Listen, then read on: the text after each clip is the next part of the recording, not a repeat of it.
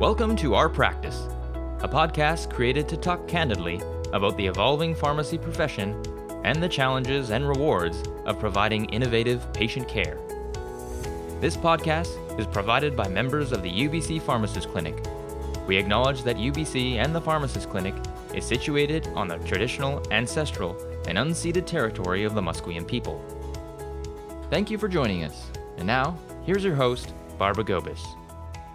Hello, and welcome back to the Our Practice podcast. What comes to mind when you hear the word innovation? Is it new technologies changing the way we live our life? Is it AI, robots, and drones? Or is it simply a new way of thinking or small changes to optimize the way we do something? No matter where you practice, innovation for most people is either enticing, exciting, or intimidating, or a combination of those. Today's guest is here to talk about some of the different ways we incorporate innovation into our pharmacy practice, both in the way we work and the way we think at the pharmacist clinic. Welcome back, Jamie. Jamie, the last time you sat behind the mic with us, we talked about your systematic approach as a clinical pharmacist. Today, we're going to move away from those systematic, methodical processes and step into the world of creativity, innovation, and change. Speaking about change, what is new with you since our last time in this studio? Thanks for having me back, Barbara. Um, the biggest change I would say would be uh, my wife and I bought a new home. But looking at your intro or listening to it, I think I should have spent the money on robots or drones instead, since we're talking about innovation. Oh well, that's that's exciting. That's that's I think one of the biggest the biggest changes that a lot of people have in their lives, isn't it? So, Jamie, you've been involved with the pharmacist clinic. I was thinking back since about 2014, first as a learner and then as a staff clinician. And the clinic is, of course, a unique and innovative model of pharmacy practice. How did you feel when you first joined the clinic? And how did you adapt to this new way of thinking and practicing? hmm So I think comparing my experience being a learner uh, compared to being a faculty member and a team member, um, I will say it's a little different in my situation because I had that experience up front. But that being said, I was excited to transition to a new practice setting, one that does encourage innovation and experimentation. At the time, I think my main focus was to make sure that my clinical knowledge was up to par uh, to be able to address the types of patients and conditions we see at the clinic. At the time, being able to spend a full hour with a patient was definitely a huge change for me and something different that I was not used to. Yeah. Some people are thinking like, "Oh my gosh, what am I going to cover in an hour?" But the hour goes fast. It it, does. I think my first couple of consults I was done in 15 minutes, but that was a that was a quick lesson for me. Um, I got used to and comfortable with not having to rush a consultation or rush a discussion with the patient, so that was very nice for me. Um, it just helped making things feel natural to get to know the patient as a person um, before diving into the health-related concerns. And I guess another aspect to mention was the non patient care type work that we do at the clinic, uh, specifically the project work. I would say at the time I probably didn't have much uh, or any project management skills, and those were not natural to me. So I made many mistakes along the way, but it helped me build those skills. So I think that was very helpful. I think the same can be said for any one of our team members. Uh, we hire based on clinical skills, and then we put people to work building projects and initiatives. And it's like, hang on, we we didn't know that this was part of the job, but that's life, isn't it? Just the the I always refer to it as the glorious messiness of of life and what you're going to learn and what you're going to come up against. I just want to comment, Jamie. I'm I was excited to hear the fact that you chose the word excited um, in terms of how you, your mindset coming into a change environment. Some people approach it with trepidation, but change is all around us in anyway, and so you may as well accept that it's going to happen and bring it on. hmm That's a good point to make because um, I think bottom line is in this role, being comfortable with change and being able to adapt with it. Okay, mindset. Excited, prepared, braced, eat your Wheaties in the morning and come in and be ready to go. Um, what does innovation mean to you? And what does it look like in your practice? To me, innovation means trying new things or approaching a problem from a different perspective. And having the courage to try something new, knowing that it might fall flat or it might fail, um, but you're going to try anyway because uh, perhaps that might lead to a new or different idea or spark something different in different people. In practice, it might look like trying out a different workflow model or working with people you don't usually work with and to generate ideas and brainstorm within um, a project team. In terms of you know, it being a mindset type of deal. I think um, a mindset within an organization, within a team, that can change. And I think um, having that mindset going forward and making sure you have your values, your preferences in terms of how you work together would be very important. And I think that's one of the things that uh, we do practice as a clinic. Right. Yeah, we have a few we have a few anchors, a few things that like our vision for what we want to achieve, how we're going to work together, and then our commitment to our goals and our specific projects over a period of time. And that gives us the framework within which to to be a little bit flexible and creative and, and, and innovative. I really like the fact that you use the word courage. I think it's courageous to accept the fact that change is inevitable.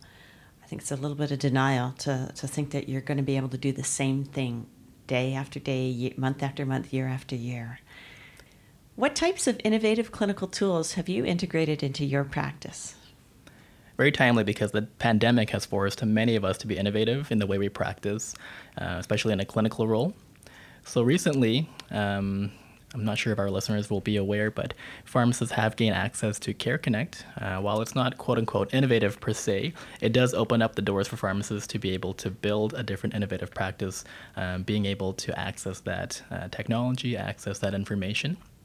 And if memory serves me correctly, Jamie, you were the first pharmacist in, in the province to actually be able to connect in to Care Connect and see the very first patient data, weren't you? I was, and I should probably put that somewhere in my profile.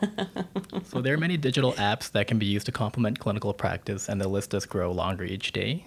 So at the clinic, we've embarked using HeartTrack to aid in digital monitoring for chronic disease management. So, for example, hypertension or type 2 diabetes.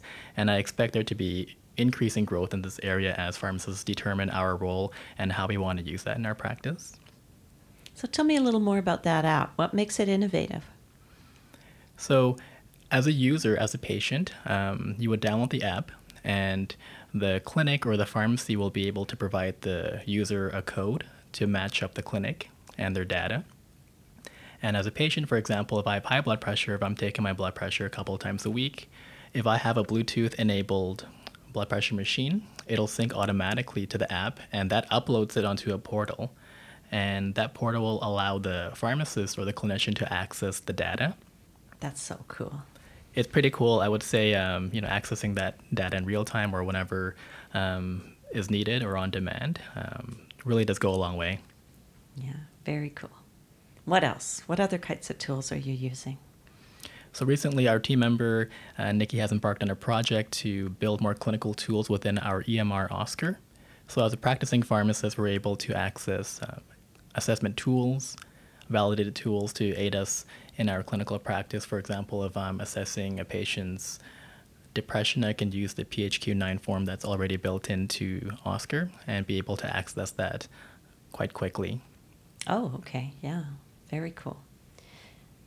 So, upon implementing these types of tools, what impacts did you see, both positive and negative, on either your patients directly or on the way you provide care? I'll use Care Connect as the example because I think it's going to impact more pharmacists across the province. Uh, but being able to gain a better understanding of the patient's medical history before I see them for the first time really goes a long way. I will say the work is probably more upfront, but it does make the appointment a little more efficient. It also shows that I've made um, efforts to get to know the patient before they sit down to get to know their case so they don't have to explain themselves over and over again, which I feel like they appreciate. And I feel that they appreciate the level of detail and preparation that goes into an appointment or a consultation. Right. So, from a logistics perspective, then you had to shift some of your workload to more upfront prep to make the appointment go smoother and enable you to be more perhaps efficient in your clinical care during and then after the appointment. Mm-hmm. Um, and we'll say maybe a quote unquote negative would be learning to build that time up front to read the notes and be able to digest that information and getting used to a new process. But uh, that's nothing new for us. Right, because you are courageous and you are innovative. Oh, thanks for that. so we hear that the innovation killers out there are lack of funding, lack of understanding, or lack of time. How do you overcome these barriers?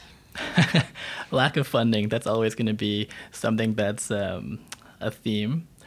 But you'd be surprised at the amount of grant funding opportunities out there um, through government agencies or educational institutions. So, as a pharmacist, if you're able to partner up with somebody at an organization or an educational institution, I think that would be a way to get in to see if you can get some funding for your project or for your work. Right. Yeah. We all of this kind of innovation really needs to be field tested, and so um, there are opportunities to help somebody field test, aren't there? Mm-hmm, definitely lack of understanding, lack of time, those are really great points. I would say lack of time is always going to be a theme as well. But being able to, again, have that courage. And there's an athletic company that has a certain slogan. I don't think I'm allowed to say it, but basically, go for it. Um, something similar. Um, mm, please don't come after me. what athletic company could that be?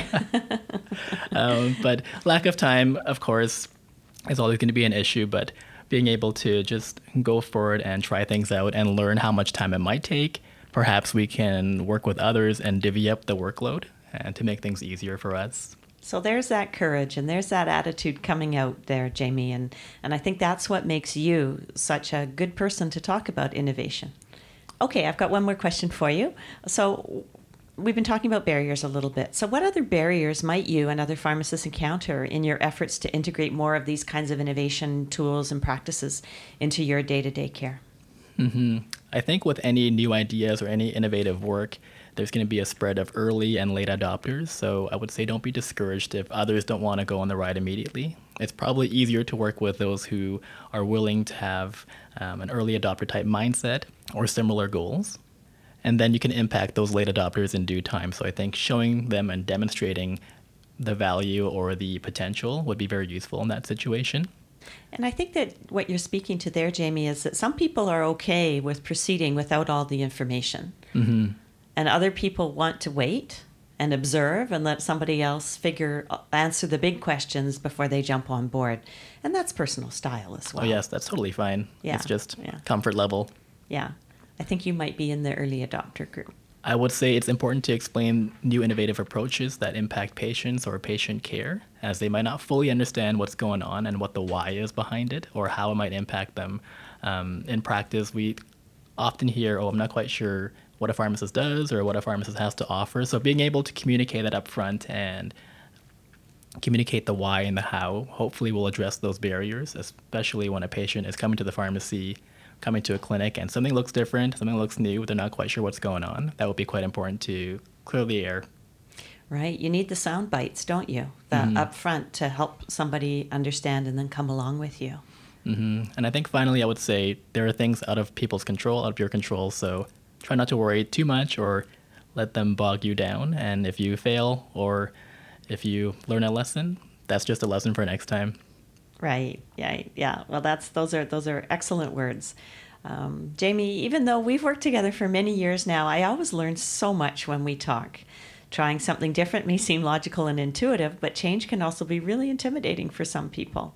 And you've instigated a lot of innovation in our clinic. A lot of that was inspiring new ways of thinking, which ultimately led to new ways of doing. I hope we can all come to learn that opportunities to innovate exist in every workplace and it always starts with the question and it always starts there thereafter with courage. So don't be afraid to ask the question and don't be afraid to hear the answer and run with it. Well that's it for today. On our next podcast episode we're going to be joined by our clinic's newest team member dr tiana tilley to chat about her courageous career moves and what courage looks like in day-to-day practice. So stay tuned. From our practice to yours thank you for listening. For more information on the Pharmacist Clinic, please check out our website, where you can access more practical information, including our newsletter, archive webinars, and practice resources.